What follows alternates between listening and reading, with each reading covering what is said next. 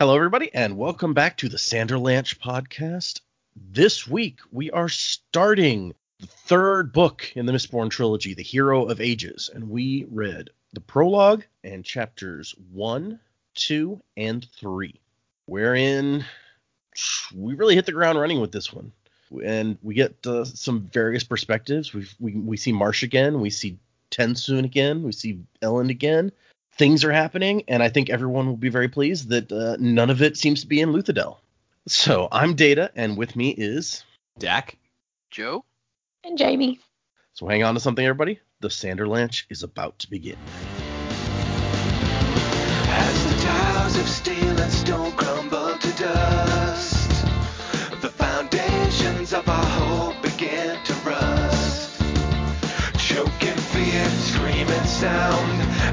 as comes to ground. You turn to face it down because you must.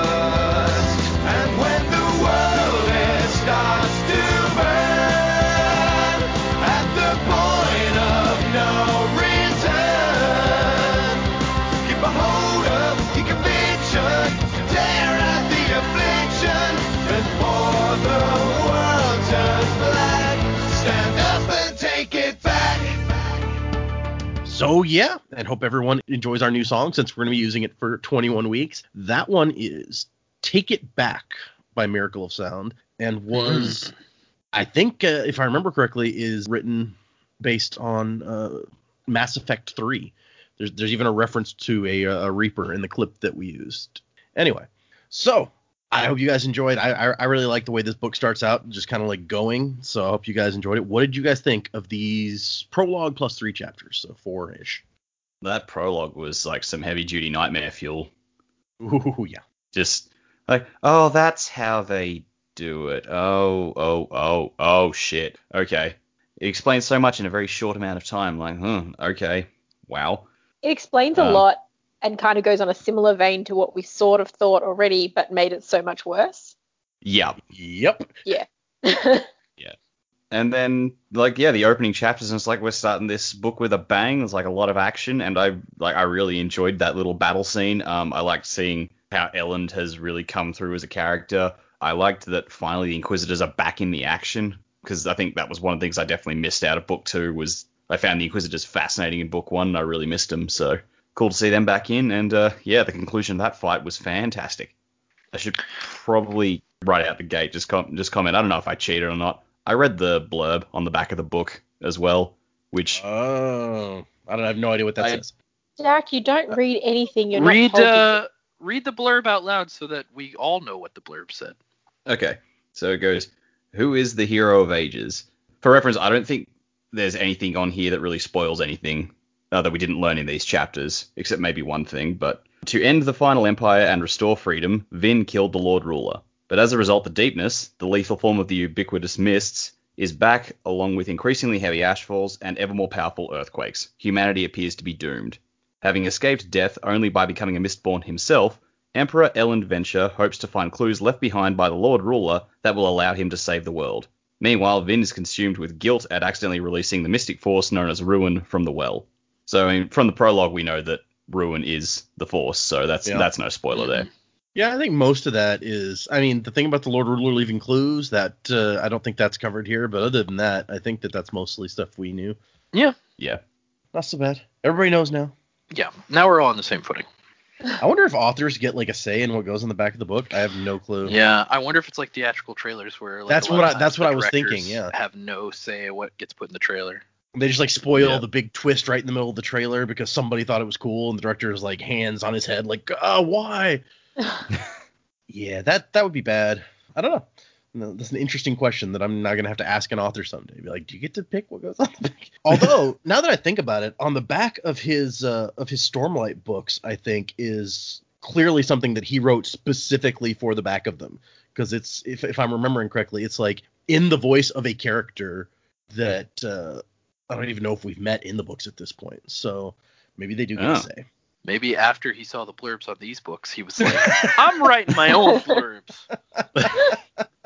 But but this book, this one is the anniversary edition of the book, so Oh, well then they, I guess they just expect you to know all that already. yeah, Hmm. possibly.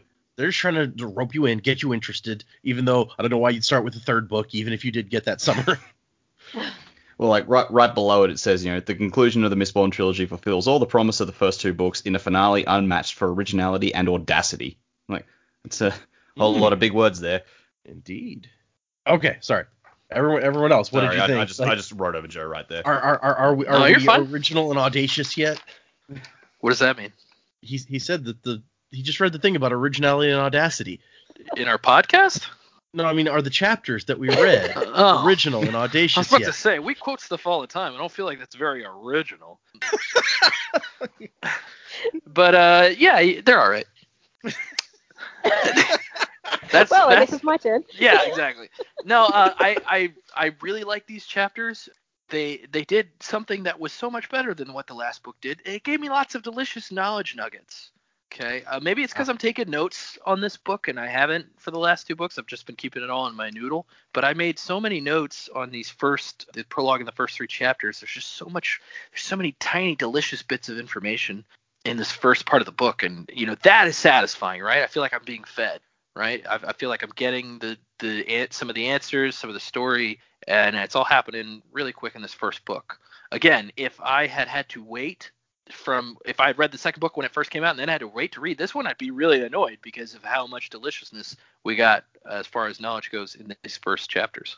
there he really does kind of knowledge dump a couple times here, but not in like a way that feels too expositional. I think, which is No, no, it's like it's the sort of things like you mentioned. Is like, yeah, he did do that. I didn't notice just because I was enjoying it.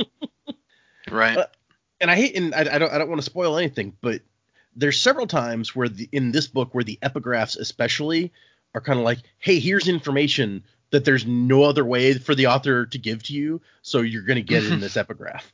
Yeah. And uh I mean by the second epigraph I know who the hero of ages is. So like or at least Mm. according to the epigraph writer. Okay. So Yeah, I agree. It was really good to jump straight into it. We didn't have to have a lot of talk and trying to figure out where everyone's up to. It was just straight into it from the end of the last book, which was really nice. Don't know how much time has passed. Enough time for Elend to practice some allomancy, but it doesn't seem like too much time has passed, which is good. I think we had quite a jump between books last time around, so yeah, that was that was pretty good. That first uh, the prologue with Marsh is I- I appreciate a lot of answers and things in there, but it was quite um, nasty. Um, Mhm. And I really enjoyed that we got a little bit about TenSoon as well and where he is and or yeah, whatever, how he's being imprisoned. Nice to know that he's sort of coming back as a character and we still get to focus on on him a little bit. So yeah, it was it was good. Lots of information. Yeah, we actually get, and I, I, I thought that Dak would be pleased because we get what he was asking for last time. He's like, I want to see a conjurer without like being a body that's or impersonating someone. oh yeah. like, hey, look Made- in chapter that made two. me so happy. and yeah. Rope a dope dope. He's very descriptive too with like the way he talks about like it being muscle and stuff, which is like Yeah. he gave me a really Yeah. good idea of like, okay, I I kind of understand what that looks like. It was a really visceral description. hmm Muscles that can just, like, the- only taste. Like taste is it pretty much its only sense. What's Yeah, that? it seems Taste and that way. touch. so it's like a big Taste tongue. touch. Yeah. yeah. Ugh. that doesn't make it fair. No. Yeah. Well, he said he It could it quite smell the acid, or was he tasting the acid on the air? I think he was, He was tasting it on the air. the like a snake. And he can hear Yeah. too, I think, even if he doesn't have ears. He just can't see. It seems like. Well, it, it seemed like he was hearing by feeling the vibrations. He's like, Yeah, I guess Um, yeah. it's like yeah. a snake. And to answer your question, Jaymee, I believe based on Marsh saying here that he's been an inquisitor for three years, that it's been about a year since the last book, maybe a little bit less. Yeah. Okay. Yeah. I think it's about the same as between the first and the second book, actually. Like it was like a year or Yeah, between a think year and so. two years, something something in that, that in that area rather. Well, it it started as like, yeah, it was about a year ago the Empire toppled, and then by the end of the book, it was like, yeah, it's been two years since the Empire Mhm. toppled. I was like, Yeah. this, wow, Oh, this yeah, book really 'cause stretched it out that far. It stretched out a while because they were like under siege for months. That's a good point. Yeah. They had Yep. so much politicking. Well, you think about how often Parliament actually sits. oh God.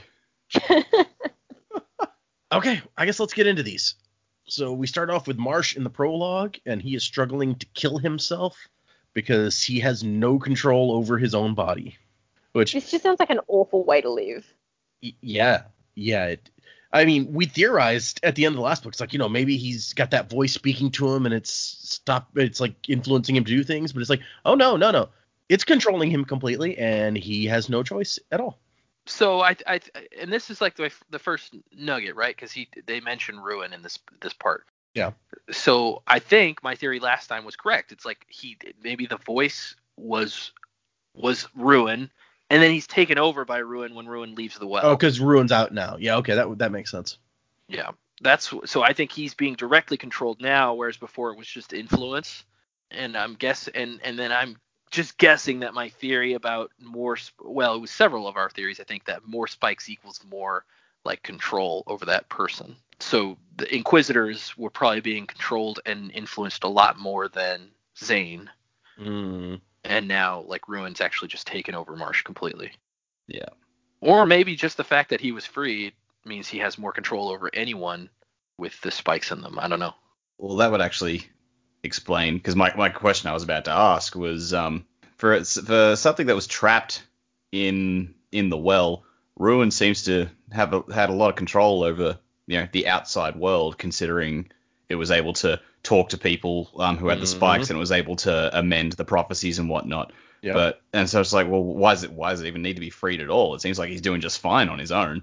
And then, but I guess it, what you're saying makes sense now that he's out. If he has more control, that would probably go a long way to explaining stuff like that. So Yeah, and well, and we know that things are are getting worse since Ruin was out, and even says on the, the what you read on the back of the book, it's like more ash true. and earthquakes and things are now happening. So it's clear that his influence is increasing, assuming that's him, that uh, he can do more now that he's out, or it, Yeah. whatever. The other big question, of course, is if Ruin is an actual force, like a sentient force. Like we we talked a lot about what TenSoon said in the last book about Ruin and preservation. Does that mean preservation is also like an external force? I'm thinking like um Raava and Vaatu from Legend of Korra, just like yeah, they're gonna Ah, juke it out at some point. Mm. We're gonna, we're gonna get Kaiju in, is what you're saying, and like Kaiju Oh, Marsh. yeah, it, it made me think honestly of I almost wonder if the relationship between these two forces is like uh, the relationship between the two characters in Lost. Um, Oh, Jacob and uh and Ben, n- not not Ben. What- uh, not Ben. Uh, Oh. whatever the other guy's name is. I always want to say Esau, but that's definitely not it. Jacob and John Locke, but not really John, John Locke, Locke. because he like takes his body, but it wasn't really him. Yeah, no, I don't remember. That, that by then the show got was getting really weird, so because that, that was like that's like right at the end when you finally meet both of them. Mhm. One guy was from the was in the Big Lebowski. I chose to black out the end of that show. yeah, I'm just not don't need to remember that. But uh, so there's a there, there's a bunch of uh, of these inquisitors around, and they've got a prisoner who is strapped down, and he's like, "Please, what do you want? I can't I can't tell you anymore." And it's th- there's a bit in here where it's like the prisoner wasn't gagged, of course. That would have stopped the screams. Can't have that. Oh, yeah. So it's not it's not just controlling Marsh's actions, it's like controlling his feelings where he's like, "Oh, I love to hear them scream." It's so weird. It's like the Inquisitors are always got they got that slasher smile thing going on, so they Right. they they just love the gore and the horror and the. I'm, I'm sure they'd be fans of the Saw movies. Yep, sure. So he's tied on top of the table, on top of another person, and Marsh has a brass spike, which he rams through the guy's heart and into the person below him. Yeah, it's lovely. Mm. Yeah, yeah, yeah. Which I think this is the first time we've confirmed that all the spikes in the Inquisitors are the different metals, yeah? Or at least that's the implication I got out of this. Uh, let's see. Does it say They're steel more than one? spikes to their eyes, aren't they? Yeah, I think I think they mentioned that they're steel through the eyes. That's that sounds familiar, and we know that Hmm, at least okay. this one is brass because that's what he says. So it Yeah. does sound like they are the different metals. Or at least some of them. Some of them, yeah. Yeah, if if if ste- if both the ones in the eyes are steel, then it's like okay, all right. How many were there? Where are they all located? Blah blah blah. I mean, presumably there's no aluminium spike through there. That would just be a waste of time. But but like yeah, I presume this is how they be, get their allomantic powers, just because they basically have it constantly in them. Hmm. And he he gives us inf- information because he's thinking about it, and he's like, it is uh, l- laying across the land, but something kept it from affecting the world too much by itself. An opposition that lay over the land like a shield. And then it says it was not yet complete. It needed something more, something hidden. Something secret. Something safe. is it? and then we find out that it calls itself Ruin, and uh, then we get the name of uh, what they are doing. It is called hemalurgy, and it says hemalurgy was a messy art. Yeah, which sounds like I'm just going off my etymology here. Hema sounds like blood, so it's like Yep. blood, Yep. blood forging or something. Bloodcraft. So we have the names of the three metallic arts of Scadrial. Together they're called the metallic arts. And I told you guys before that the way people talk about it, they're like the first book is kind of allomancy based or focused, and the second book focuses more on feruchemy. And I wondered if anyone would put together that it's like, oh well, then the third book would have to focus on a different metallic art, and that is uh, hemalurgy. Nope, that flew straight over my head. Yeah, well, you said that ages ago. I don't remember. and then we move into part one, the legacy of the survivor. And the epigraph is I am unfortunately the hero of ages. So we are going to get a hero of ages, it sounds like.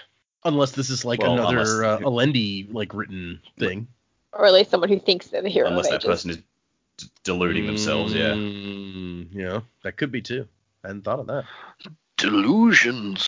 And we get a viewpoint from a guy named Fatren, who uh, Brandon says in the annotations he thought about making a main viewpoint character in this book because he felt like, you know, starting off with this guy, it would make sense for him to be a main viewpoint character, but he felt like he needed someone to show Elend showing up. And then he worked on it for a while and he realized that this guy didn't need to be a main viewpoint character. He was kind of trying to force it for this one reason. And so in the end, he was just like, fine, I'll just have this one off chapter from this other guy. So I hope and nobody that's was. what I was thinking. I was Yeah. like, oh, oh, yep, someone's going to make a grand entrance. We've got another viewpoint. now, anytime you have the random viewpoint like car or factory, you'll be like, uh oh, there's going to be an entrance. yep. Well, it was the same with the with Wellen. He's like standing on the walls, and all of a sudden Oh, Ben and true. Zane popped up, and it's like, okay, Yep. I thought this was going to be our new hero. I was like, this is it. Fatren's our new guy. Forget all those other people in the last book. Yeah, we're just going to focus on this guy the whole book. That'll be great. Well, he's going to be a Mistborn also somehow. But we meet this guy who has been trying to protect his little city, him and his brother Druffel. And they've. Uh, I, I, I get fantasy names uh, sometimes a bit different. I get that, and for the most part, I, I just suspend. I just just spend my yeah, all right, no worries. That's his name. Druffel for some reason that broke me. I have no idea why, but Yeah. that name is just like uh, Druffel. I think of Duffel Yeah. every time, like a duffel bag. Or, or he, they might as well just call him Snuffles. You know what I'm saying? Like, it doesn't make any sense. I just I, I, I just started calling him Mushroom because I was thinking of truffles. Sure. He does. He doesn't have that much of a presence in the chapter, so you can call him whatever you want, probably. But Mushroom it is. Yeah. They're uh Fatren is disheartened because his brother used to be so cheery, and now they're all just like, "Oh, we're gonna die." The sun's Yeah. not out long enough to. Um, the mist didn't leave until noon today, so the sun's not out long enough to help the food grow. And I was okay with the name Fatren until you realize that the short version is Fats, and everyone yells Fats at him. Yeah. and then during during the fight, Elend refers to him as the beefy leader. I'm like, oh god. I didn't even put that so he lives up to his name. Yeah. So they they know Koloss are coming, and they're not happy about it because they know that there's basically nothing they can do. They don't even know how many Koloss they, there are, but they're like, it's going to be enough to kill us. One is too many. well, yeah. It's like Fatren told himself he had a force of 2,000 quote unquote soldiers, but what he really had was a thousand Ska peasants with swords. Oh man. But they have managed to keep the town this long, as we find out. They've uh, they've defended themselves and kept things going pretty well, so he should be commended for that at least. No. and, then someone's like, they, they see a, lone rider approaching on a horse wearing a dark hooded cloak, and they're like, "Huh, you think that's a Koloss scout?" It's like, no, maybe you don't know the Koloss at all, but they don't use scouts, especially not human ones. yeah. They don't need to. and Druffel's just like, hmm, that guy has a horse. We could use one of them. Is that how Druffel sounds to you? Yes, exactly. Well, if they're brothers, then Bats has got to have a similar voice. So like, No, not really. We can use one of them horses. Thinking I'd take some of these French fried potatoes Potato- home. yeah, I, with. I knew that was coming. Yeah. And then, uh, as they're talking about trying to rob this stranger of his horse, he shoots up into the air, dropping his cloak and showing a brilliant white uniform beneath. So I don't know who you guys thought this was as somebody rides up. If you thought it was Vin or who, but uh, this is Elend's turn to be a badass. Yeah, I wasn't sure until then because I didn't think it was Vin because they didn't mention they just mentioned it as a normal cloak. They didn't Mhm. make mention of it being a Mistborn cloak. Even Yeah. if they didn't know what one looked like, they would know that it wouldn't look like a normal cloak if it was. It looks weird. Yeah. Right. Yeah, they, So, they would have mentioned I- the tassels. Exactly. So I was like, well, it's not Vin, but then when you you know the white uniform, oh, okay, it's Elend. Yeah, white uniform was Elend. It's like before that, I thought, oh, it could be Breeze maybe. And a guy pulls a sword on him and he uses Allomancy to yank it out of his hand. He's like, hmm, yeah, it's a nice sword. Here you go. and Elend Classic play- Elend. Yeah, he plays this whole thing really. He plays it really hard, as if he's here to help. And at some point during the discussion, he makes it seem like he was called for assistance, so that the guy in charge can kind of, without losing face, give over control of this city. Yeah. And also, you know, it, if he can smooth talk his way into just getting them to join him, it's like they'll have more faith in both of the guys. It's like, oh, you called this guy for help, and he's doing, you know, he's gonna get us to fight against these, you know, they'll they'll feel more confident. So it's Yeah. a good play on both ends. Fatren's like, wait, who are you? And He's like, my name is Elend Venture. I'm your emperor. Somebody in the uh, in the Discord was talking about like a Venture Brothers like game or show or something that with like Elend and Zane as the Venture Brothers. And for the longest Sure. time, I was like, they kept talking. He kept saying Venture Brothers, and I was like. Why are we talking about that show? What does that have to do with what was being said before? It took me forever to remember. oh, right, Elend is named Venture, and he has a brother. Okay, I'm with you now. Yeah, I made that Whoops. joke way back in the first book, not knowing he had a brother. but yeah, you guys would want a sitcom with Elend and Zane, uh, maybe sharing an apartment, right? Yeah, exactly. It's like these two, one's from nobility, the other's from the streets. Will they ever get along? the Venture Brothers. Special guest, the talking dog. Oh yeah, that, that's the breakout character of the show. That's the Steve Urkel of the Venture Brothers. It's like I'm going on a date with Vin tonight. No, I'm going on a date with Vin tonight. what? Yeah, wacky And then a fun. surprise twist, neither is. She's going on patrol with the dog. See you guys later. Come on, Yeah. TenSoon. Oh, yeah, she she walks in and they both like walk up with smiles on their face, and she gets down and pets the dog and just turns and leaves with the dog. We're we're writing this whole this whole thing now. yeah, gotta, it, it writes itself. Come on, Brandon. Contact us. oh gosh. But anyway, back to our emperor. Uh, and he's just he's acting like it's all business. He's like, okay, I'm here to help, so I'm gonna show you guys how to fight the Koloss. Uh, we don't have a lot of time, but I'll give you some tips. And he starts explaining how the Koloss work, which I think is half just Brandon being like, I need to remind everybody about how these things work before they show up. There were tidbits that I didn't know before, like when he explains exactly how to fight them. I'm like, oh, that's that's interesting. That makes sense. Yeah. When he's like, you know, Yeah. ge- these are things that he's learned in the last year of fighting Koloss. Let's see. And so he gets the guy talking, and uh, it's like, hey, do you guys have any battle experience? And they're like, we fought enough to be dangerous. Ugh. Have you ever fought Koloss? Men who fight Koloss don't live. And he's just like, oh, if that were true, I'd be dead a dozen times over. So that, that's the part where we learn that Elend's been fighting a lot this last year. And he says, uh, they're like, wait, wait, so did you bring an army to help us? He's like, I brought two actually, but we don't have time to wait for them. And that's where he puts in. He's like, you wrote and asked for my help, so I've come to give it. Don't you still want it? And Fatren puts together real quick in his head. He knows exactly what this guy's doing, and he also knows that they stand absolutely no chance without him. So he's like, um, I just didn't expect you to come alone. But really, I also suspect that a lot of what we're seeing here from Fatren's perspective is Elend uh, messing with his emotions some to make him a little more agreeable.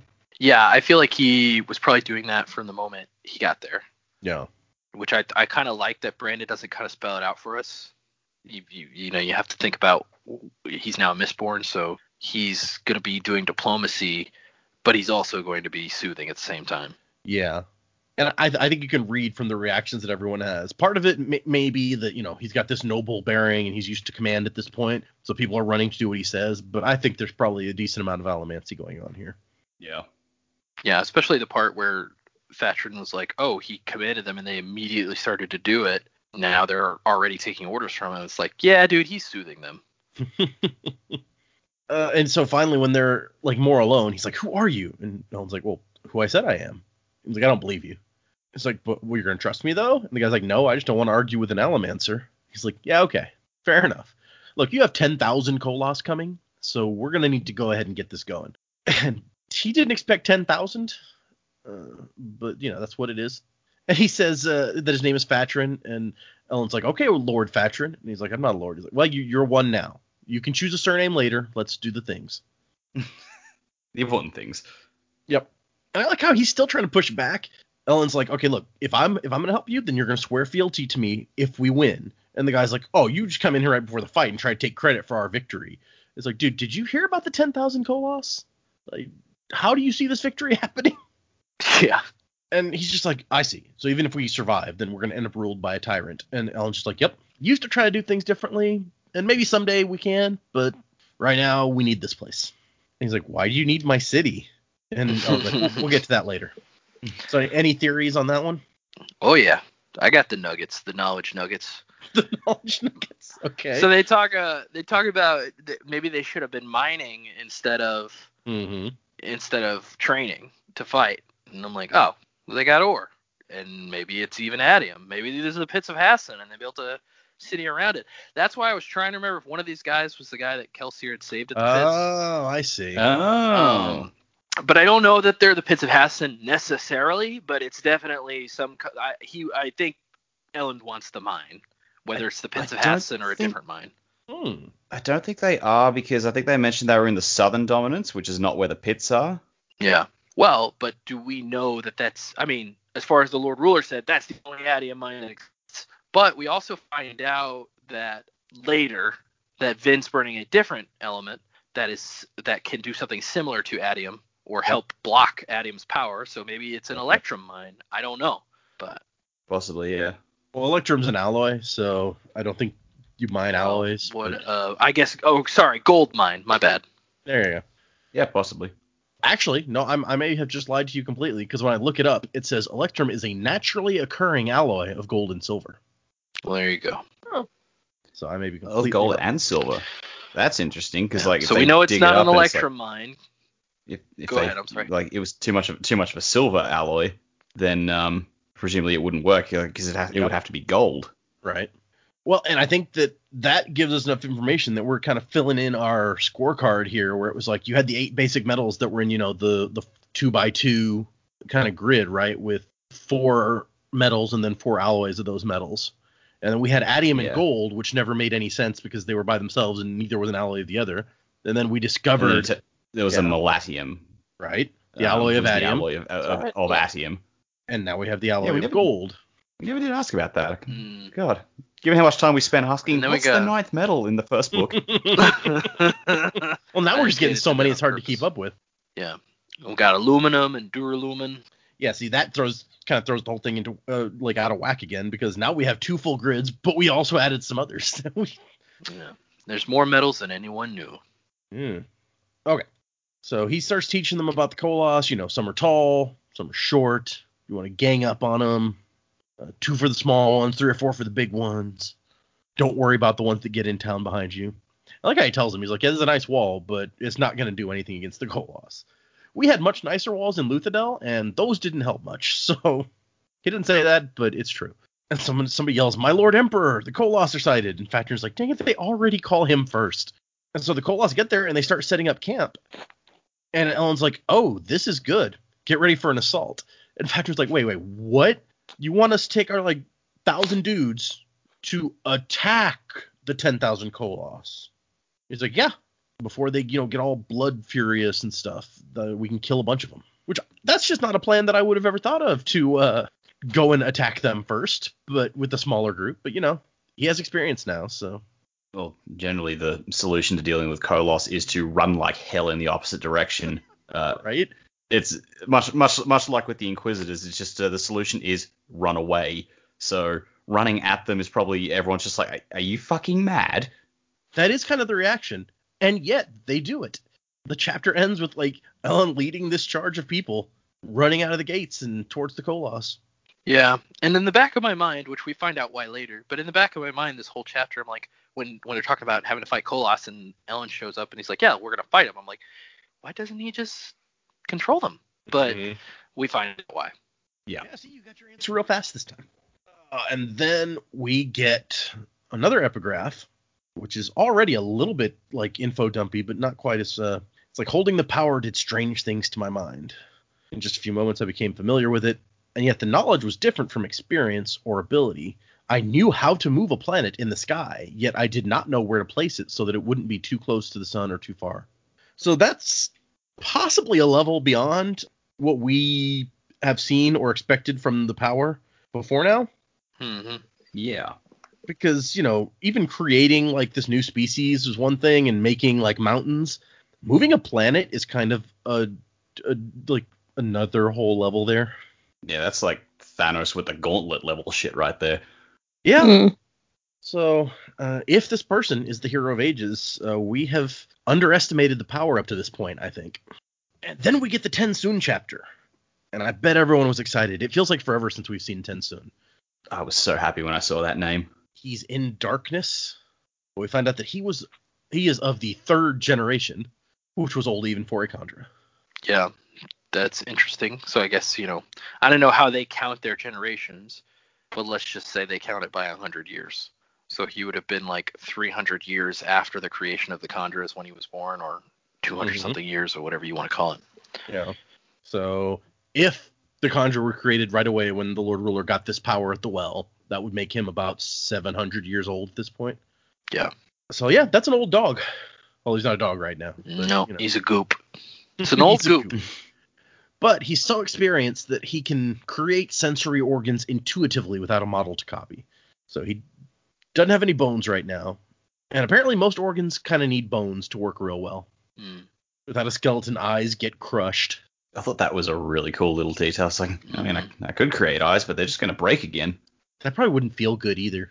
Nope. No. So his body was a little more than a grouping of translucent muscles, like a mass of snails or slugs. Gross. Yeah, just Yeah. It's pretty gross. It just keeps getting worse. Sort of This made me think Dac of like the hu- the hunters in Halo. Yeah, that's true.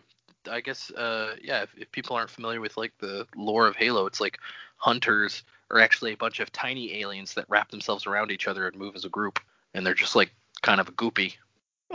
Yeah. That's also the same of worms. alien. Yeah, that's like also the same aliens that like run a lot of their ship systems. They also like are the thing that is a scarab. Like a scarab is basically just a giant hunter alien. oh, Oh, is it really? I didn't know that. Yep. Wow. I assume that's like novel information. I've never read any of the novels. Yes. I actually read that in the booklet that came with the game disc of the very first Halo. Back when games had booklets. Yeah. Once upon a true. time. Yeah, no, they they talk about like they use um, in the novels they talk a lot about how they use those aliens to like repair ships, to power sh- to like help power ships or help them run more smoothly. It's like they kind of work in conjunction with um, the engineer covenant aliens and stuff to do that kind of thing. Hmm, that's cool. It's not as gross as what we're reading now, but so that's that's a plus Yeah. right there. Because the the Mhm, next mhm. the, the next paragraph is about how uh, he has a sense of taste, and all that he can Yep. taste is the excrement on the sides of the chamber. Uh, Ew. Yeah. So Which like he, he doesn't like he doesn't really have a form. Like what's he excreting out of? this is a good question. Uh, Some you people know, will probably say it's a bad question. even even single cell organisms can like take in like nourishment and put out something so i'm sure that there's a way to work it uh, he's in a cell that is a pit covered with a grate his captors dump food in from the top and then periodically pour water down to hydrate him and wash the excrement through a small hole at the bottom and then sounds get delicious. yeah, right. We get some interesting tidbits about um, Kandra and the kind of stuff that they, uh, how, how they work. Most people would have gone mad, but he had the blessing of presence, so his mind would not give up easily. Yeah. Here we go with the you know vague capital letter thing that I'm like, okay, well that's a thing, but they're obviously I'm not going to get an explanation yet. So there's not a Harry Potter to be like, ooh, what's that new word I just heard? Because That's that's, what. Harry does all the time. He usually waits till after. He's like, hey, by the way, can you guys explain what they just said? Because I don't know what the hell, hell they're talking about. It's like, Guys, what's I a didn't grow parcel up in this world. He's like, I don't know. Or he's like, he called Hermione something. I knew it was bad because everybody kind of got mad, but I don't know what he said. Oh right, yeah. When they go to Hagrid's hut, he's like, "Yeah, it was a thing. I don't know what was up with that anyway." Uh, yeah, we don't find anything else out about this blessing of presence, but we do get told about the first generation and the first contract, also all capital letters, and It's that like, even he- even the Kandra Society has their like el- like their elderly generation who controls everything, and it's like guys, fuck off and let the younger guys take over. yeah, it almost sounds like it's like a gerontocracy or whatever, where the oldest people are just like they get to be in charge because they're the oldest, they're the first ones. They're supposedly the wisest, I guess. But I bet none of them can create organs on the fly like my boy TenSoon. yeah, right. But we find out that he came home back to the Kandra homeland after the last book and admitted everything that he did about how he went against the will of his master to help someone else, ending in his master's death. And usually the punishment for breaking contract was death. But he did even worse than that. He testified to the second generation in closed conference that he'd revealed their secret. He'd betrayed his people's secret, is what it says. We know what he told Vince, so it's not like that's a mystery, but they can't execute me not until they find out who I told. So apparently that's the part that he has not admitted yet. Yeah. This whole scene is like very reminiscent as we were talking about Halo. It's almost like a it it, it makes me think of like an arbiter thing, which maybe they are going to repurpose him yeah. to do their bidding. I Hmm. don't know, but it's very like you you have brought shame upon us. You know, the ultimate punishment is for you to be imprisoned or whatever. And they're like, we're gonna kill you. Oh, but by the way, we're gonna make you do our will first. Um, Hmm. You're gonna die doing our will, so you know it's whatever. But then they do try to kill him quietly, so I guess it's it is a little different. Right? They Yeah. kind of try to execute him here. Yeah, I got this. This sort of does lend a bit of credence. I remember I threw out at one point. She's like Vin is gonna have a like an army of angry blob monsters coming for her. yep. Because I mean, yeah, they have the contract of Kandra don't kill humans, but they might say, well, you know, we have to ignore that because she knows our secret. She's too dangerous to be allowed to live. Mm, Yeah. Maybe. But do they want to go up against the person that killed their supposed creator? Another good question. Mm. I mean, alternatively, they could just all turn themselves into humans and it's like, all right, how much money we got? Let's just pay an assassin and just pretend we're actually Right. people asking asking them to kill her. Yeah, I wonder if that works. If you can pay somebody else, like, well, we're not killing her. We didn't break our first, our, you know, our contract thing. Hmm. He thought we were people. That's his mistake. We really haven't, even at the end of the chapter, we haven't really met any other Kandra, so we really don't know kind of what their attitudes are like. The only other one we've ever met was, uh, what's his name? Uh, Or the one he pretended to OreSeur, be. thank you, yeah. And him, we never kind of met as a Kandra. He was always like Lord Renoux, Renoux. or uh, for a little while, Vin's like assistant, kind of a jerk. But anyway, somebody comes and he can feel the vibrations. It says he doesn't have ears, but he can feel the vibrations, and he thinks they're here to feed him. But uh, that is not what happens. They reach hooks in and pull him out, and then it says he can uh, taste sounds it. pretty unpleasant. Like, Oh, yeah. yeah. Sorry. It says he could taste it in the air, acid. So now we know how you go about killing a blob monster. Probably could have guessed that, honestly. Yeah, makes sense. It's never going to be good. No, right? So like you just give it a which- little kiss and it shrivels up. Guys, now sort of begs the question then, like, so he killed OreSeur and we weren't sure how, and he said he ate OreSeur. Yeah. Did he kill him by eating him? Did his I don't want to say stomach, but like his internal acids dissolve OreSeur? Is that how he killed him? Hmm, it's a good question. I mean, it seems like the most logical way. It seems you got to feel like it's I mean, unlikely that he had a bucket of acid with him to like kill him. with I was about to say, whatever, it's right? like he's just carrying this bucket through the city. they're like, "What is that in that bucket, sir?" Uh, nothing. Holy water. Kelsier water. we don't know how he got into the city. Like we don't know what form he was in. So maybe he did have a bucket. You never know. Maybe you don't need a Bucket. lot of acid. Maybe you just need a little bit of acid. And he thinks that no, they can't kill him. The first contract, the law of our people, it. And then he gets a skull, and he realizes that. So apparently, the law says that he gets a chance to speak before he's executed. But what they're trying to do is follow the form of that rule by giving him a skull, but then also pour acid on him and kill him before he has time to actually do it. Right. It's like, oh yeah, here, here's your skull, so you can speak. Oh, we're gonna kill you now. But they didn't count on him being fucking top notch Kandra, where he's like Yeah, most of them take like- hours. It's like, uh, look, we gave him the skull. Like, what do you want us to do? like Uh, to work, so I'm really good. So it says that all of the second generation and most of the third had long ago retired from service and basically just lived in the homeland. Not many had been working as long as TenSoon had. So he's better than most of them. And he manages to put together enough muscles and a tongue so that he can say one word before they bleh, kill him with the acid. And he says judgment. Yep. Which I guess means they he gets a trial. That is kind of yeah. I mean, it, it's a trial would be public, is what he thinks, because they start telling him it's like, no, stupid, just take death so that you can't hurt us anymore. The first generation has granted you this chance to die because of your extra years of service. And he's like, maybe that would be better. Like a trial is going to be public, everyone would find out, not just that he was a contract breaker, because I guess everyone would know that if they found out he was executed, but that they would he was way worse than that. And apparently, the punishment for that is worse than execution. They just put you in one of those uh, pits and they leave you there forever until ever you go insane. Sure. So that's nice. Yeah. But he's like, screw it, just uh, judgment. Yep. Very That's the end of the I chapter. knew Flashback style. It's like sanctuary. It's not a very long TenSoon chapter. We get a lot of information and it's kind of sad. My immediate thought when I got to the end of this chapter was, I cannot fucking wait to see how they do that scene in a, in a movie or In a TV show movie. visual format, That would be showing really all the emotions on this massive muscle. I don't I don't know how you could do that. That's a really good point. It's just a it's just a bowl of jello and then they just give it a voice and voiceover. It's fine. There's gonna be a lot of voiceover. Like I couldn't believe that I didn't have a skull. Uh, okay, and then our last epigraph for today. Just thinking about this power, and it's like it's so overwhelming that it would take millennia to understand. And my ignorance was extremely dangerous because, like a child that's suddenly given awesome strength, I could have pushed too hard and left the world a broken toy I could never repair. Yeah, dumping that much power on somebody who doesn't know how to use it, that's not the best idea. Nope.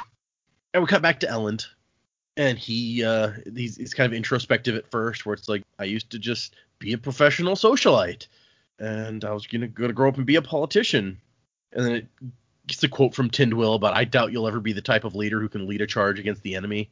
And it's like, ha, she'd be eating her words now. She didn't expect him to be a Mistborn either, though, so you know Yep. that gives you an edge. And they actually, as he's encouraging them, they managed to kill a bunch of Koloss because the Koloss did not like. Apparently, the Koloss see them run all the way from the wall to their camp, and they're just like, "Huh, what's that about?" Yeah. they kill like what, like 700? It says, I think.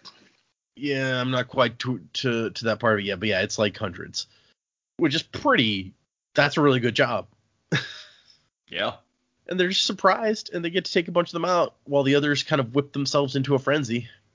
His white uniform gets stained with red Koloss blood. It must be really hard keeping that white uniform white with all the fighting, I gotta say. Yeah. I'm guessing he's got several. Yeah, she she gave him several in the first place, so Yeah. It makes me think of like any uh, joke at a cartoon show where it's like, you know, in cartoons, ki- peop- the characters always wear the same outfits, but every once in a while the animators or the writers will make a joke. It's like they open their closet and it's full of all the just all like, the same one. Yeah. Yeah, Yeah. just a ton of outfits that are exactly the same. It says they've managed to take down several hundred Koloss, so I guess it doesn't give us uh, exact. That's still quite a significant. Yeah. I mean, when you consider that there's 10,000 of them, it doesn't seem like that much, but uh, for a bunch of humans attacking Koloss, it's pretty impressive, I think. Yeah. and then we just get into the fight. Koloss and the human line of a uh, thousand or so soldiers trying to fight this giant army of Koloss. And Elend is trying to push on their emotions and grab them, and it's not working. hmm And at one point, Fatren's like, "We're doomed. Game over, man. Game over." then the music kicks in, and the horseshoes come flying. Yeah. Oh yeah. You gonna you get like a bad to the bone riff or something? Yeah, it would be like, uh, or like, uh, "Welcome to the jungle." She just like drops in, you know. It's like they see this this thing coming, and Fatren's like, "What's that?" And he's like, "That's the first of those armies I promised you." Yep, and also my wife, but you don't need to know that right now. It might have been more Not polite relevant. to call her to call her his wife rather than an army, but you know, whatever. I know, Jaymee, you're the only wife in the group. Which one would you prefer to be referred to as? I mean, like in Vin's case, she's pretty badass, but That's true. oh, yeah. I, I think Vin would be okay, but yeah, I mean, if someone had referred to me as an army, I'd probably be like, excuse me. You're right. Vince it seems also- like she'd be okay with it. I guess it it also depends on the context. It's not like he's introducing her at dinner. oh, yeah, that's true too. My army Vin. He's like, "This is my army, Vin. Army, meet General Tso. He has really good chicken." I can't eat, I, I can't eat General Tso's chicken anymore. It's sad. I got real sick after eating it one time. Oh, that sucks. It was the it was the night that Watchmen came out because I had that for Oh dinner. I went to the midnight showing of Watchmen, and I had to leave in the middle of the showing to run to the theater bathroom and throw up. Oh. Yeah, that's right. I remember that. But that time. there were there were other circumstances that caused you to throw up. Oh no, yeah, but it was just that was what I'd eaten right before then. So now it's just like it wasn't the food's fault. It was the fact that I'd taken the police academy entrance exam, the physical portion earlier that day, and was not in any way prepared for it. Passed it, mind you, but was not prepared for the. Oh gosh, Yep. fun, fun. And uh, listeners, in case you're wondering, he is not a police officer, so No. please don't ask. Yeah, didn't didn't end up taking that job partly because that that entrance exam like m- wiped me out and they all saw that and then I had them like a bunch of the training officers come by and make sarcastic comments at me afterward. I'm like, yeah, I don't know Huh. that this is necessarily where I want to be. Wow. Yep.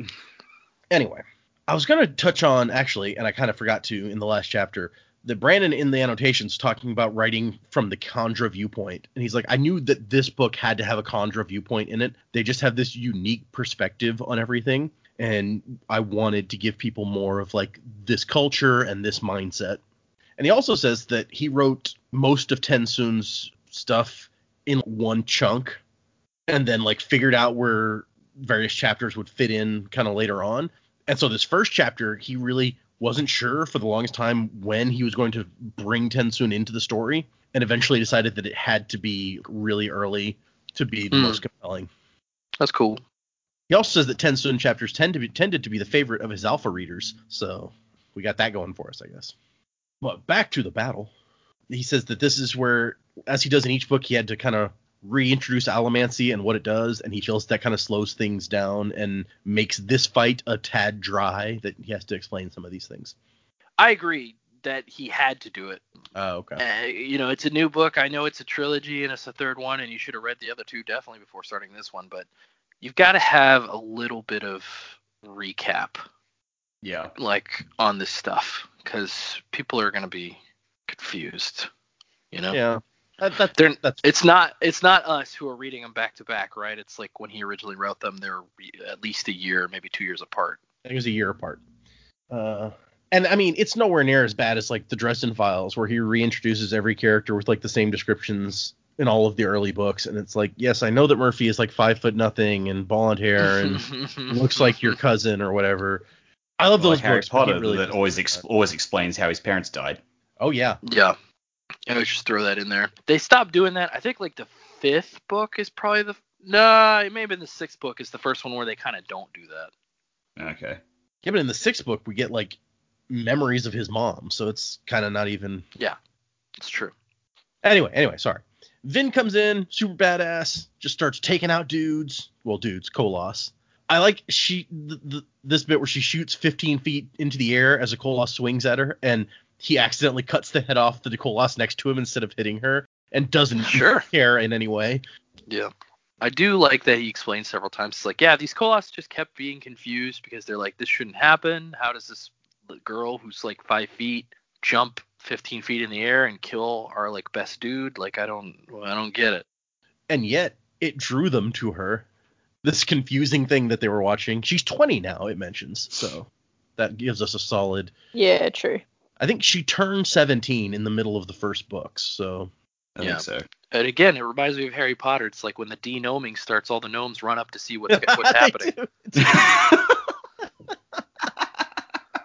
Decolossing. And I won't hit every bit, but it's just there's a lot of descriptions of Vin killing Koloss, and she's just awesome. I love Yeah. Vin. I just like, I never get enough of Vin. Like in some action scenes, you can kind you can sort of get a bit okay, we get it, shit's going down, move on, get on with it. I felt I felt that way a little bit in the Battle of Luthadel last book, Mm. um, but in this fight scene, I spent the entire thing just going, "This is fascinating. Tell me more." Yeah, it's good. It's like it, it reminds me of like when Thor shows up in Endgame. It's just like Yeah. uh, or sorry, not Endgame, Infinity War. He's got the axe. You know, he just comes in, axe blazing, and Yep. uh, takes out a bunch of dudes. Lightning Pretty- going. pretty awesome. Yep.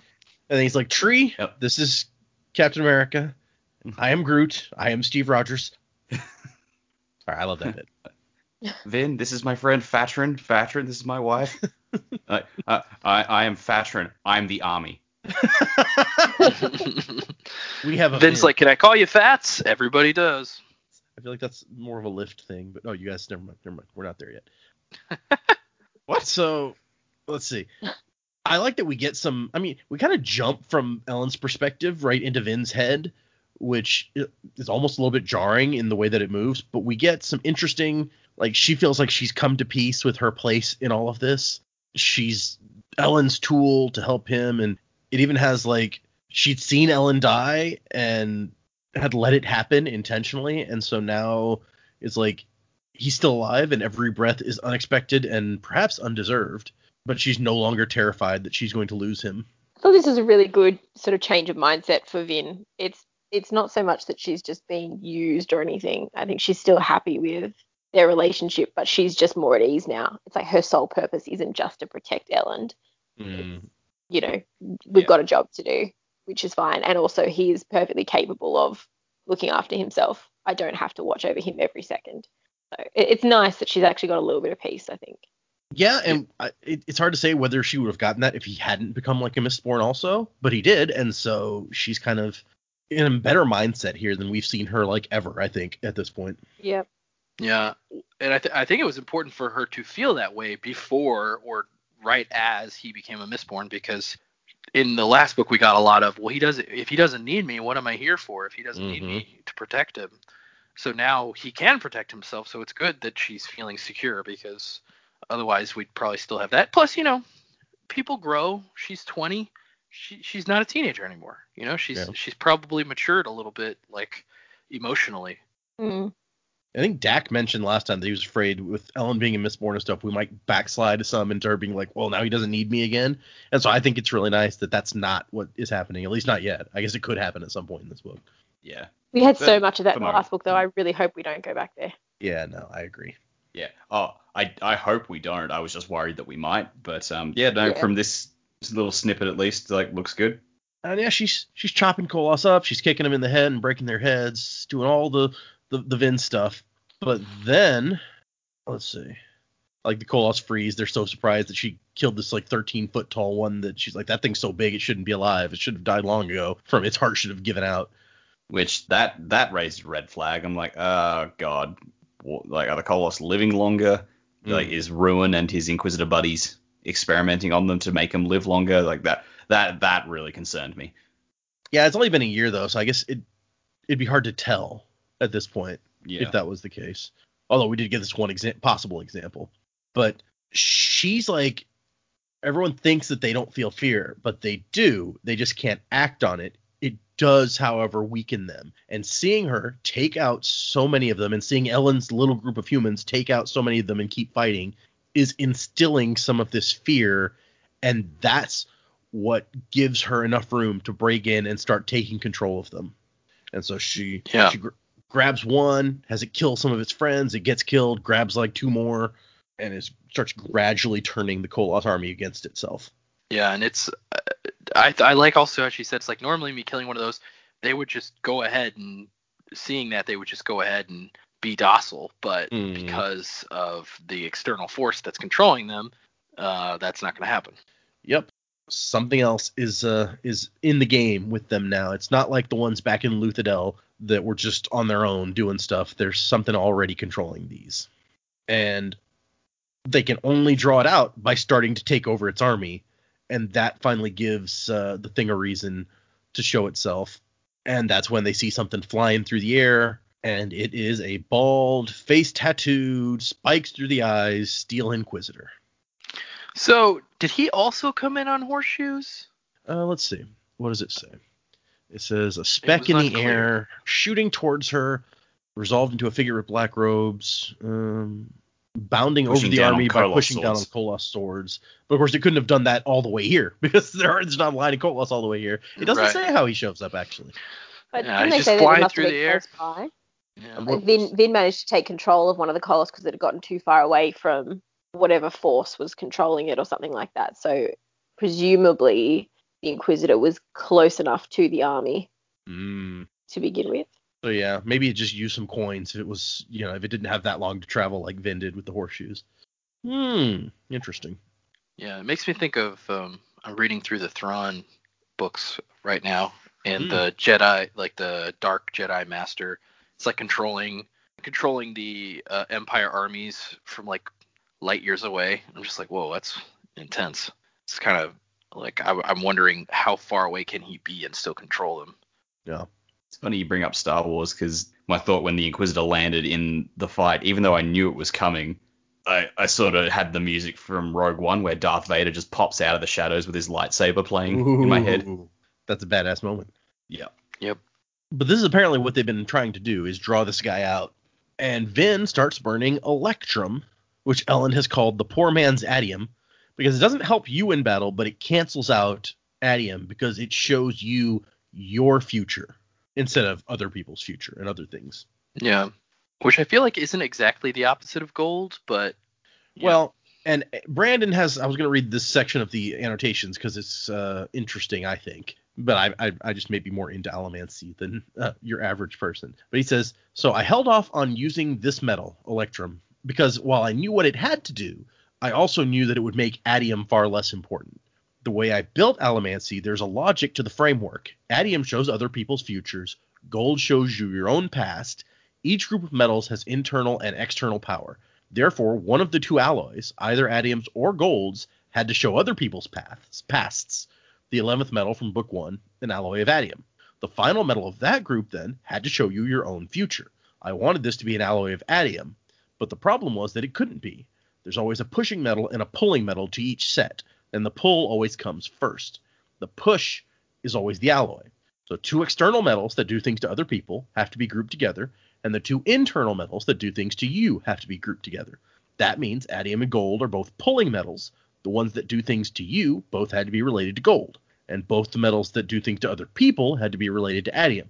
Therefore, even though initial logic makes it seem that an alloy of atium should be one that shows the one that shows you your own future, the way the magic is actually arranged means that it has to show you other people's pasts. And then there's an ed- editor's note that says, careful readers may intuit something else about this that Brandon is holding back. hmm. Just dangle that carrot. yeah, Yeah, I I- I, I, I could not put that out to y'all, but unless you're seriously into allomancy, what they're referring to is uh, kind of hard to pick up on. I don't know. Maybe it's something about burning like electrum and atium at the same time, or something. Mm-hmm. Maybe. Uh, let's see. So back to the fight. Vin is fighting this Inquisitor. It's got axes. She's got a big Koloss sword. Like she didn't need to bring any weapons because she just takes their weapons and uses them. Sure.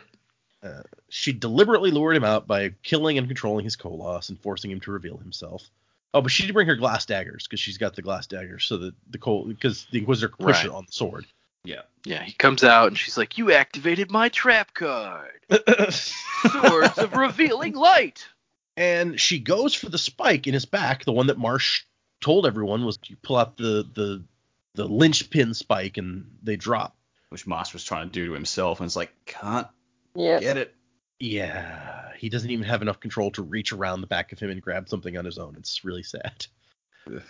Ugh. But when she gets there, it turns out this Inquisitor has a uh, metal shield covering itself, like a form-fitting breastplate. It says covering its back, something like a sleek turtle's shell. So they've made it hard to get to that spike, which is pretty smart. Yeah, I mean that's Yep. if, if people know your weakness naturally, you got to do something to protect it, right? Yeah. I would say protect it even if people don't know it, just in the off chance someone accidentally gets it. Maybe they should invest in some neck armor. Just saying. they keep getting their heads chopped off. Well, this one doesn't so much get it chopped off as just pulped. Yeah, well, you're not wrong. It's like I remember there was a um one of the Punisher Max comics a while like I can't even remember which one. I just remember the only thing from this from this issue I remember because I read it years and years ago was he got shot by a stray shotgun blast or something, and his internal monologue just goes, two ribs are gone, not broken, gone. Oh, that's nice. That Yeah. sounds like the kind of thing a conjurer would say. hmm Yeah. So she's fighting the guy, and they almost take him because Elend shows up and surprises him from behind with a handful of coins. But it's not quite enough to kill him, at least. Not right then. But what he does do is uh, he's getting ready to jump away. He's like, okay, two is too many. I'm going to take off. And we find out that, uh, oh, uh, Vin notes that Elend's physical allomancy still lacks polish. He mentioned that himself as well. Yeah. I just like that she's critiquing him. She's like, she, because she's got to be the one training him, right? So. Oh, surely. You know, that's a fun little date night, throwing coins at each other. but we also find out that Elend is uh, stronger than your average Allomancer, and the Inquisitor and him Did get you into a- have to say that in a way that makes it sound like Yeah. a Yogi Bear? Well, I- Exactly. you don't know how hard it was for me in my head not to to go even further than that, because as soon as I started saying it, that was the only thing in my head was the Yogi Bear thing. I, Stronger than the average Allomancer, eh, boo boo? Hey, Vin Vin! Uh, I gotta show the kids some some old Hanna Barbera cartoons at some Yeah. point. Watch the one where it's the one where Yogi like gets they've they uh, the movie that I always really liked watching was the one where he and Boo Boo like get stuck on a train and they I go far away. I Don't remember that one at all. Oh, it's a good one. Okay, sorry, I lost my spot here. Uh, she's just impressed. He's so powerful. Ooh, so hot. Uh, Okay. I feel like you're putting that on her. I don't feel like that's what she says. no, it's not at all. But you know, they're married. She's thinking that. You know, it's fine. Sure. The fight goes on between Elend, Inquisitor, and Vin for a little bit. She she loses her her knives. He loses his axes. Elend gets one of the axes, but then the Inquisitor moves with a sudden jolt of speed. Its form a blur, and Vin's really like, wait, what?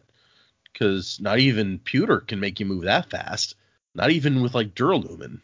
And in its hand is a metal spike, and he's going right for Elend with the spike.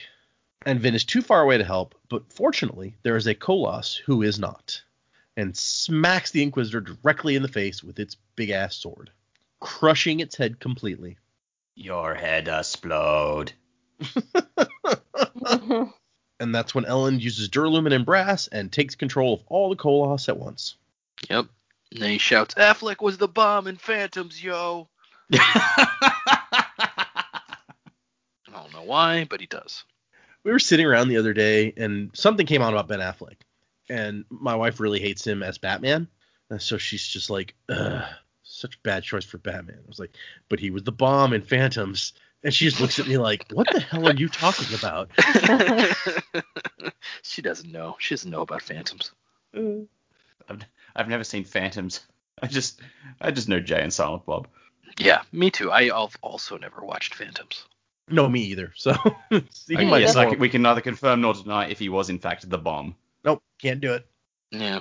And so there's a note here uh, in the annotations about the Inquisitor and his speed, and I don't know if you guys picked up on or what where that came from. Kind of assuming you might have. Oh, yeah, But- we, s- Yep. So it's like, well, that's clearly going to be important. So it says what the Inquisitor does here at the end is very important. If you've read book two recently, which we did, Mm-hmm.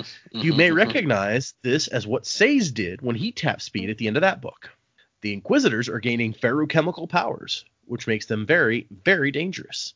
Mixing feruchemy and allomancy is what made the Lord Ruler so formidable. Fortunately, it took him a long time to learn how to mix the powers correctly, and the Inquisitors haven't had that time to practice.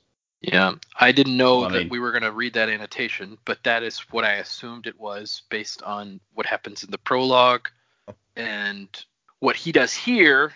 Because I mean, if, if it's a faster speed than Allomancy can make, it's like okay, well, it's the only other power we know of that can do things that Allomancy can't, that it enhance your skills, or is Feruchemy. So I kind of kind of figured that's what it was. Yeah. Me too. I assumed that you guys had probably figured that out, which is why I was like, we can go ahead and read that uh, annotation. It's not really a spoiler since I'm pretty sure people get an idea of what's happening at this point. But that is the end of what we read for this week. The next time, I was what I was sa- in the middle of saying was the next annotation is one of those that's kind of like a very interesting info dump. So I'll be interested to hear what you guys say when we get there. Uh, Do you In the mean meantime- epigraph? epigraph. I'm sorry. Yes, thank you. I'm dumb. In the meantime, fine. predicaments. What does anyone have to predict now that we've seen the beginning of this book? Uh, what we're going to be running into? Strap in because I've got a real volcano one for you this week. Yay! So, throughout this book, there is rapidly, uh, rapidly, that's, that's entirely the wrong word. I'm such an idiot. There is consistently brought up the fact that Elend's Allomancy is way stronger Yep. than anyone expected. And the running theory is it's because he had he, he had the power granted to him in the same way the first Allomancers did, rather than inheriting it genetically um, with the little sphere down in the well. So I got to thinking about that and thought, why now? Why is he so strong? Um, because Vin is commenting on how strong he is, but then you think about Vin also is way stronger than anyone expected. They've Mhm. gone on at length about that. She's done things no Allomancer should have been able to do in the previous books, including tapping into the mists and everything else. Yep. So I was thinking about Vin's Allomancy, and that made me go back to the first book where she talks about what happened to her as a child, wherein she came home and like her mum had gone crazy, baby sister was dead, and mum was worshipping Vin as a god. Hmm. So I'm wondering if somehow Vin's mother got a hold of one of those orbs somehow, like the original Allomantic power granting orbs, and fed it to Vin as a child and was worshipping her as like, now you will be the strongest person on this planet for whatever reason. I don't know how the hell she got it or what she did, but I was like, I wonder if that's how Vin actually got her Allomancy power because we don't think her mum was uh, had had any missed powers, and I'm pretty sure Tevidian didn't either. So did it just skip a few generations, or was something else going on? That is very interesting, actually. Hmm. I like this. I like this theory. It totally explains the whole uh, worshiping as a goddess. I mean, it doesn't doesn't explain why she murdered her sister or anything, but she was crazy, so maybe everything doesn't need to be explained in that sense. No, Hmm. no, but but maybe you know if it's if it's a traumatic event, maybe maybe Mum killed baby sister to traumatize Vin and make her snap and awaken her powers. Yeah. I want you is I want you to do me a favor and remember this not for next week, but for the episode after that. Because when we get to chapter 10, I'm going to reveal a fun behind the scenes sort of fact that will go right along with this and give your theory more weight. But we're, we're a couple weeks away. From Filing away. But yeah, that's that's my big crazy theory for this chapter. The other like the only other things I've got are the small things. Just I assume that the Inquisitors, you know, since they've returned, they've taken all the Koloss that were around Luthadel at the end of book two, because I mean th- those they, they've got to have gone somewhere, right? Yep. um, and and just general stuff. Like I believe that TenSoon is going to try and maybe lead sort of a something about the Kandra changing their ways because he's going to try and help Vin as much as possible. I think he really wants to do right by her, and I think Marsh is going to be a much more major character in this book from that prologue. He's like he's going to have his own character arc. Whether or not we actually see inside his head again, I don't know, but he's going to be of vital importance throughout this book. I really hope. I can't wait to see him again. Hmm. I feel like it might be hard to have an arc when you can't actually do anything of your own volition, but that's not saying that he couldn't do it. Yeah. Hmm, interesting. Okay, fair. A few things as well. Like I said, there were a lot of little delicious nuggets here, and I actually like Dac's theory a lot. I might build on that a little bit. Uh, so the first thing is Ruin's controlling marsh, right? Uh, that's I, I already kind of talked about that, so I'm, I'm doing this in order the way I wrote them. So we can effectively think, or at least I can effectively think that if he's being controlled and he wants to die but he can't, that I think Dac may be right. There may be some kind of arc for Marsh, uh, wherein he somehow finds the the power to kind of overcome the control that he's under. So Elend, uh, the next part is Elend since he arrived, and they talk about how his allomancy is stronger. Yeah, definitely. I think these beads. I think I think they describe it in the second book as beads of metal. These beads of metal, they I I would say they have to be the original source of how humanity, I guess you call it, got allomancy. You know, they found these beads or they got them somehow because they do talk about in the second book. I think the Kandra talks. Uh, I think TenSoon talks about how the original allomancers were stronger. Yep. And so I guess that it, when you get it through blood, it slowly kind of just loses its power through the generations. It's being diluted. Right, it's being diluted as opposed to getting the power directly from the bead of metal. Well, yeah, and especially if the bead gives you like Mistborn ability, Right. You can see it being diluted just in the fact that now most people just get one. Yeah, exactly.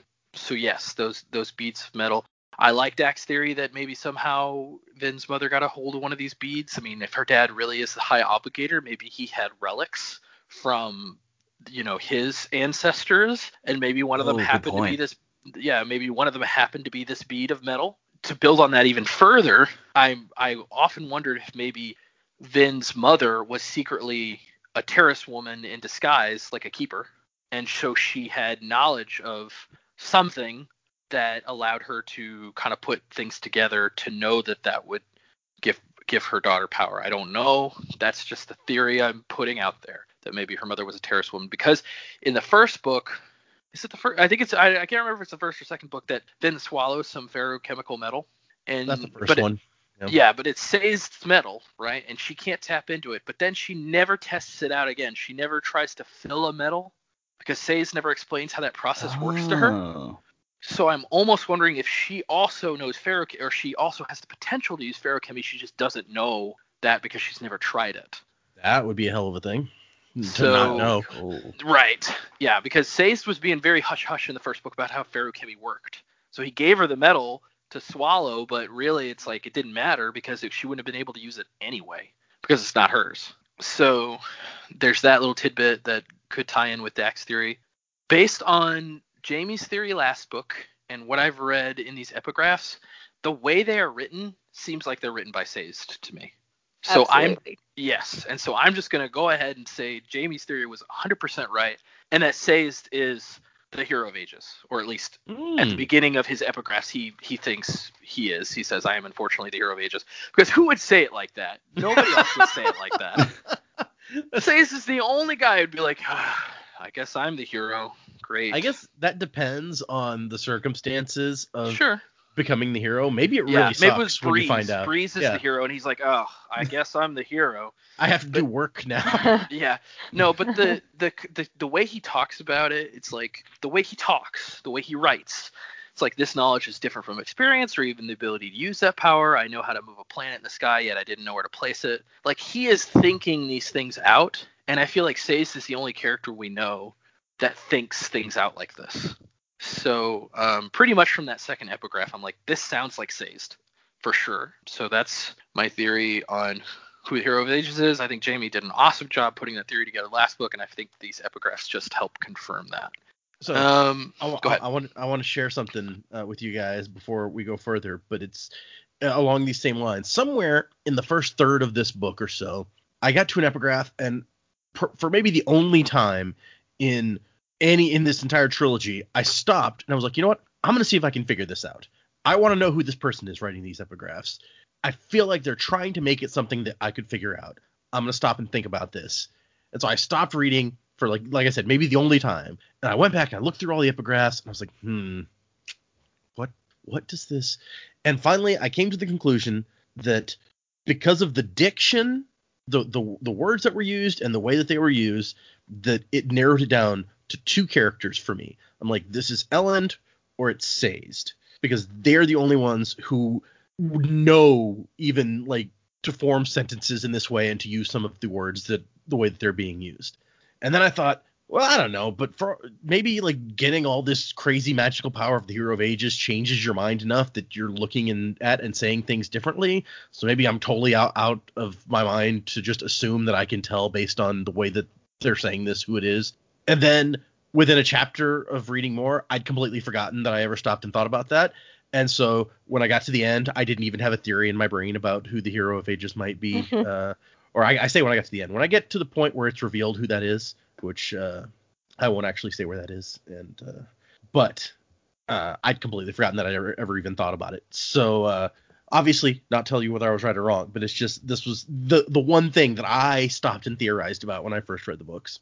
Yeah. Yeah, I mean, and I think again, we've talked about this before. I think because of the way that we are taking the time to dissect everything uh, with this podcast, I, I feel pretty comfortable saying that that Jaymee's theory was right, and the way that we've read this, like I think it is Sazed. I don't think it's.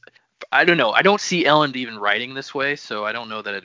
I don't know. I feel like it would be Elend, but a lot of the things Jaymee said in the um, when she theorized originally just kind of fit, and then this kind of to me these epigraphs fit in the style that they're written that it would be Sazed. Um, so there's that with the epigraphs, and then TenSoon, I'm kind of at a loss at for for what's going to happen with him. I don't really know. I'm I'm kind of looking forward to not trying to think too hard about that and just kind of letting it happen because that's kind of the that's the story on the periphery right now that I'm sure will become very relevant. But for right now, I got a, I got a, I got a taste, and that was satisfying. So I don't need to know everything about that right now. So absolutely, Elend's stronger Allomancer because of the the way he was given al- the Allomantic powers for sure. Uh, we talked about the. I wrote this down. I didn't know if we were going to talk about it. I talked about that Inquisitor definitely being a feruchemist, but here's the theory on how I think that works. So I don't think this guy was originally a Terrisman, but at the beginning of the prologue, he's shoving spikes through a Terrisman. He specifically Mm. mentions that it's a Terrisman into the Ah. Inquisitor underneath. So something with the spikes going through the blood instills the power of feruchemy into the Inquisitor which is why I wondered if to make an Inquisitor, because we only see one body there, right, in the prologue. So this guy, maybe he was already an Inquisitor, and he's just Marsh is just giving him feruchemical powers. Because maybe our, because I remember a long time ago we said, well, maybe they have to use so many bodies because they have to get a misting of each version and put the spikes through, use the sp- or somehow use that person to put the power into the Inquisitors to give them all the Allomantic powers. So you could use maybe you could use one Mistborn, or but if you had a Mistborn that you could sway, or well, I guess you'd have to capture them first. That would be really difficult. Whereas you could capture a Misting pretty easily. So if you had a bunch of Mistings that, to make one Inquisitor, you really only need one Terrisman to make a Feruchemist Inquisitor. Hmm. So that um, that's my theory on how they're getting feruchemical powers. He's using Terrisman um, to actually give them that power. Wonder if like he makes a point that it's the brass spike they're shoving through the feruchemist. So I guess Yeah. that, that's also the question of what brass what's brass do for was brass health for feruchemy? No, oh, for feruchemy, hold on, I can tell you because there was a chart at the end of the last book, so it's not like that would be a spoiler. Let me look up the feruchemy. Yeah, I looked at the chart actually for the first time. I was like, oh, this is cool. Brass stores iron, steel, tin, pewter, zinc, copper, brass. Brass stores warmth. Oh. So maybe the warmth of the blood. I don't know, but um, Yeah. but yeah, that I, I that's my theory on how that process of them actually becoming feruchemists work. Is all you need is the Terrisman, and then somehow to know the art of hematology or whatever it's called. Well, that's an interesting thought because we do know, and they were missing for the whole last book, right? And everyone's kind of grumpy that they never actually showed up and did anything. We know that the Yep. first thing that they did apparently after the Lord Ruler fell was they went up to the Terris dominance and they either killed or captured all of the Yeah. feruchemist leaders of Synod. yeah the synod. Yeah. So maybe they had a reason for that. Yeah. Well, I maybe mean, they. The the guy the guy that the guy that they that Marsh was killing in the prologue mentioned that he'd been questioned and he was like they were like trying to was trying to give them as much information as they could about the synod. So it's specifically the synod they want. Yeah. And I mean maybe Hmm. maybe the Inquisitors already knew. Maybe they had already figured out that Rashek was a terraceman and that he had feruchemical and allomantic powers. And so we we all know from the beginning or from that first book that the Inquisitors were all about grab, grabbing power. Yep. So if they found that out, if they figured it out in some way before the intervention of Ruin, or even with Ruin's intervention, if he really can speak through the spikes at all times, if they figured that out, then it would be that would be a step that they could take. It's like, okay, well, we got to go get this power, this Feruchemy power. We got to go, and we'll each be Lord Rulers, basically. Yeah, I wouldn't blame them for wanting to do that. Who wouldn't want the? That's some crazy power that dude had. And I think they must have known because they knew that he went in and like made himself older and younger because we saw even when he was old, they were like, "Oh, Lord Ruler, we captured this girl." So they must have known what he was doing or had an idea at least. Yeah, may not have known where the extra power came from though, because Lord Ruler's the one quashing the terrorist Mm, it's people. True. He doesn't want anybody to know that they have Feruchemy powers. Okay, interesting theories. Well, Jaymee, I don't think you've gone yet. No, no, no, not yet. I really like where uh, both Dac and Joe have gone this week. I was thinking something similar about Vin's origin as well. I had thought, and I, I actually don't know if we brought it up or not, if the earring that Vin had uh, been given as a child, maybe that was storing some ability for her. But and it, and it was the only piece of jewelry that she ever wore. But I don't. I think that got destroyed when she was in the well. She took it. It Uh. started burning, and she took it off when she got into the well. I don't think that it was. But it actually Oh, okay. it actually mentions that she jumps back in and grabs it. Right. Okay. Forgot that part. Yeah. So may, maybe her having some feruchemical ability, maybe maybe she is already storing something, and that does make her stronger. She's tapping into it without even realizing Hmm, that she's doing it because there are some things that she's really good at. So yeah, I kind of like that idea that maybe maybe the mother was a terrorist person.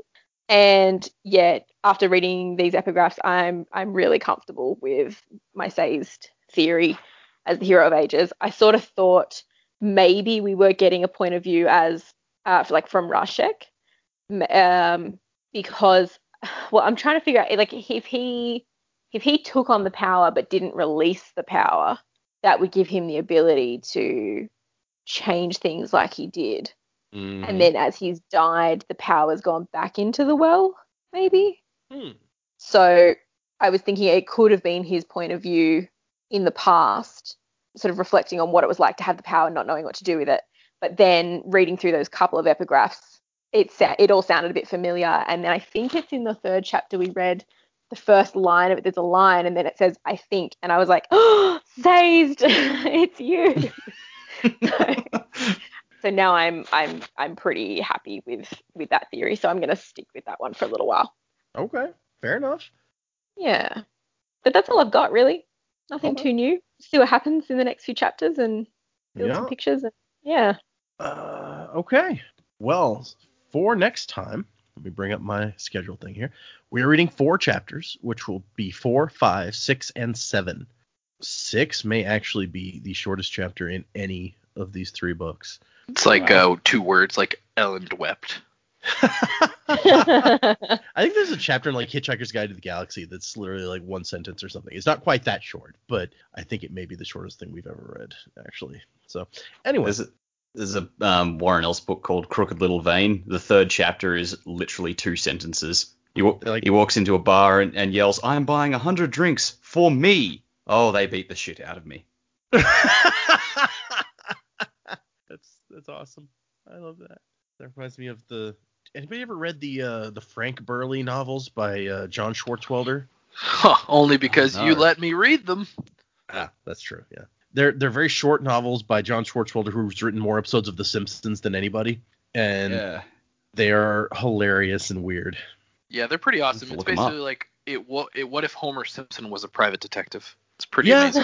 Oh my kind of like that. Yeah, yeah, yeah. That's that's a very this. good description. Uh, the first the first one is called The Time Machine Did It. So uh, highly recommend to anybody who wants to laugh a lot. It's it's so weird because it's I I read books fast because I, I want to get to the end. I want to find the story. This is the kind of book that's like I read a chapter or two and then it's just it's like too much funny coming at you too fast. I have to like stop and come Yeah. back the next day and read another couple chapters.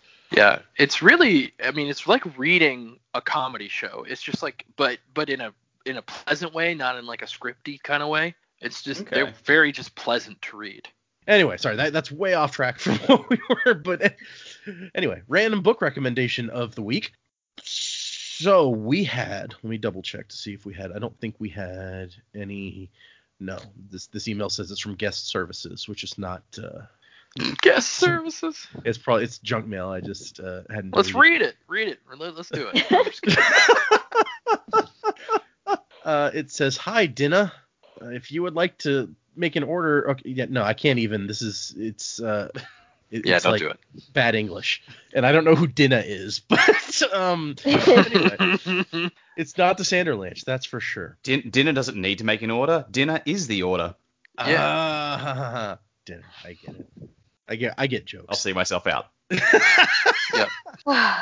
So no emails or uh, anything like that to read this week. I have been uploading episodes to YouTube. I'm hoping uh, I've been doing like I've been working and then just I, I found this website that's like make a video out of one image and it's just like I put in the image, put in the MP3 file, and it collates for a while, and then it spits out this file. And so I've just been using that over and over. I'll like take a break at work, put in those. My next break, I'll come back and download the file, and then I'll go and upload it to YouTube. So it's going very slow, is what I'm saying. And there were some comments like Dana said they were all going to come in like a big rush, but it's like one every few hours. and I'm like, yeah, you know. But I think by next week I may have had the whole the whole of the Final Empire posted at least on YouTube. oh wow. So, uh, but yeah, just uh, in case anyone was wondering, and you're getting alerts because you follow our YouTube channel, that's that's why it's all slow and stuff. But uh, Joe and I talked about uh, the best way to release, like once we get up to date to release episodes, if we wanted to release them on YouTube the same time we do, you know, our show comes out, or if Joe suggested maybe put it on Podbean and then a week later release it on YouTube.